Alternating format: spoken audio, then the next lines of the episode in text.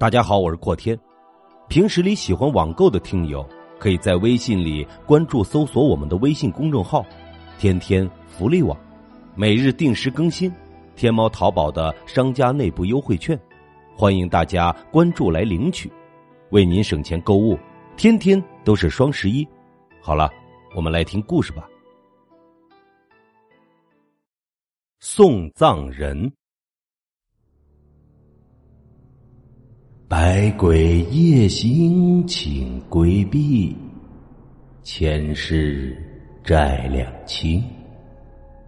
逝者听令，听我摇铃。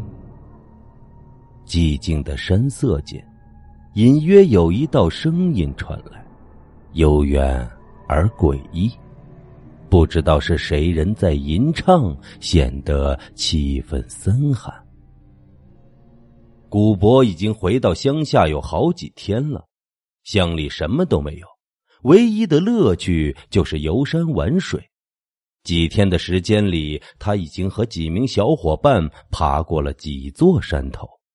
他们行进的方向越来越远，越是接近深山老林，每次下山时间也越来越晚。不过古伯不怕，他觉得世上没有鬼。就算遇到强盗，他强壮的体格也不怕抢劫，于是无所顾忌。小伙伴里有个叫做李梅的女生，胆子很小。上一次和古波爬山，半路掉了队，等到旁人找到她的时候，已经是凌晨时分。她倒在了草丛里，当时连呼吸都没有了。奇怪的是，送往医院的路上，他又悠悠的醒，差点吓坏了众人。只是从这天起，李梅就变得怪怪的，有时候会不自觉的傻笑，看着远方，不知道他在眺望什么。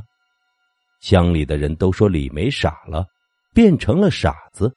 一个好好的姑娘，怎么会变成这样？是不是受到了什么刺激？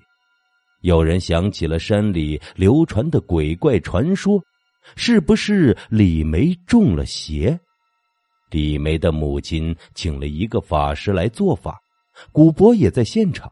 他向来不信鬼神之说。法师到了现场，看了一眼李梅，惊疑不定，最终长叹了一声：“哎呀。”是他的魂走了，你们要找到他的魂，就必须找到勾魂人。乡亲们面面相觑，他们想起了十几年前一件相似的事情：村里也有正常人变成了傻子，叫做杨峰。这样的事情再次发生，难免让人起疑。古博是不相信传闻的。他爬了这么多山，从来都没遇到过怪事也不曾见有野兽。李梅肯定是心理作用，自己吓自己才造成的。王元祖上是送葬的，专门做白事，只是他父亲在几年前失踪，和李梅、杨峰一样，却是一个谜案。他和古博玩的挺投机。李梅出事的那天，王元也在现场。他一直和古博是一样的态度，不相信有鬼神作怪。李梅出事的几天后，古博与王元几人再度游山玩水，这次爬的是乡里的最高的一座山，叫做齐云山。这里很少有人踏足，因为这里传闻不干净。有人说，这里晚上会看到一个黑衣的人在这里走来走去。古博根本就不相信。他和王远还有两个小伙伴爬上山，一路绿树成荫，太阳也随着几个人的攀爬渐渐的落下。待到了山顶的时候，几个人都累得气喘吁吁，太阳也彻底的落山了。傍晚是阳气开始虚弱的时候，古博几人在山顶晃悠了一下，看尽了整个乡里的景色，颇为高兴。辗转下山，不知为何却下起了小雨。淅淅沥沥的，整个山道本来就难走，加上落了小雨，更加难以行进。古博几次差点脚滑，王远跟在他的身后。就在这时，不远处传来一阵奇怪的歌谣声，吟唱者声音沙哑，像是有什么东西哽在了喉咙，听起来很不舒服。他正侧耳倾听。忽然感觉到背后有人推了他一下，猛的一下，他从山上滚了下去。背后王源等人都大叫一声，却换不回古博。古博摔在一处山坡下，所幸坡度不太大，他浑身是伤，挣扎的站了起来。就在他起身的刹那，他看到一处狭窄的山道旁走着一个神秘的黑袍人。因为已经到了晚上，他看不清楚他的模样，只能窥见他手拉着绳子，牵引着背后的几道阴影，很是古怪。他的声音如生铁一样：“百鬼夜行，请规避，前世债两清，逝者听令。”听我摇铃，有情人或是无情，都是虚弥，都是虚弥。生者已逝，逝者已矣，何必留念过去呀？他的声音悠悠传来。极其的瘆人，古博没有害怕，他只是心存疑惑：是谁这么晚了还在赶路？他正要考虑打不打招呼，却正看着这个黑袍人来到了他的跟前。他枯瘦的手掌上隐约泛着一丝的幽光，借着一丝夜光，古博看到了他的脸部。上面全是黑色的纹理，密密麻麻的，像是一根根黑色的线条。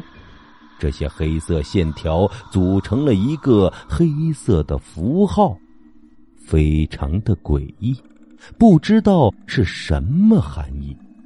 古博满腹疑问，他下意识的要避开这个人，但他的身体像是飘忽不定。无论古博走往哪个方向，他似乎都预判到了，准确无误的来到了古博的身前。生死由人命，人命不由天，天机不可泄，生死不可取。黑袍人嘴上念叨着，他枯瘦的手伸向了古博的头部。古博伸手抓住了黑袍人的手，却感到了一片森寒，像是结冰了一样，冻得他直哆嗦。这个人怎么会这么的冷？他忽然想起了乡里的传说，他正在考虑是不是自己遇到了鬼怪。这，应该是人。他想要看清黑袍人身后的黑影。却感觉到黑袍人像是钢铁一样，大手将古博的手推开，直接覆盖在了古博的头颅上。古博惊叫一声，一股黑气从额上延伸到脑门，一条条线条密密麻麻的从头顶开始撕裂、延伸，贯穿全身。他的眼神开始迷离。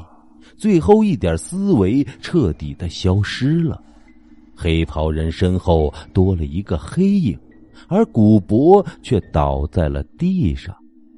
深夜，有人在山间找到了古博，不出意料，古博变成了傻子，失去了神智，乡里都炸开了锅，很多人怀疑山里有鬼，是个可以吞食人魂的鬼。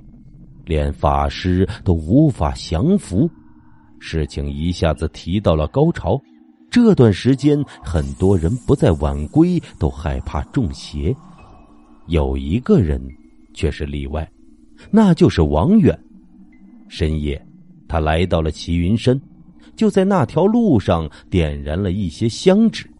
一个黑袍人来到了跟前，眼睛里带着浓重的煞气。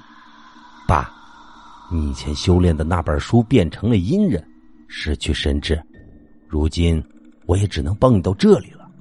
再吞噬几个生魂，你就可以彻底的复活了。”王远说道。黑袍人闻着香纸味道，却是没有说话，眼神里带着一丝的迷茫。他脸上的黑线比起过去少了许多。王远父亲曾经是个送葬人，送走了许多人，他的失踪一直是个谜题，但却出现在这里，不得不令人吃惊。那本书我已经烧了，以后再也没有送葬人。爸，快复活吧！王远继续烧着香纸，就在这时，雷声滚滚。天上重云盖顶，噼里啪啦的落下了大雨。王远吓了一跳，下了大雨，他的香纸失去了作用，到时候再不走就来不及了。他正要离开，身后的黑袍人却似乎提前觉醒，眼睛里泛着血红色，黑色的线条从他身上缠绕而来，卷住了王远。于是，王远也成了无魂的傻子。村里的祥和气氛一下子变得诡异起来，许多人搬离了村子，都说村里有不祥之兆。就在众人惊疑不定的时候，有一个外地人出现在了村子里，他的模样竟然与王远的父亲有几分相似，但仔细一看。却又不太一样。旁人问他从哪里来的，他总是笑而不答。但村子里送葬人的职业，不知何时何地又从这里兴起来了。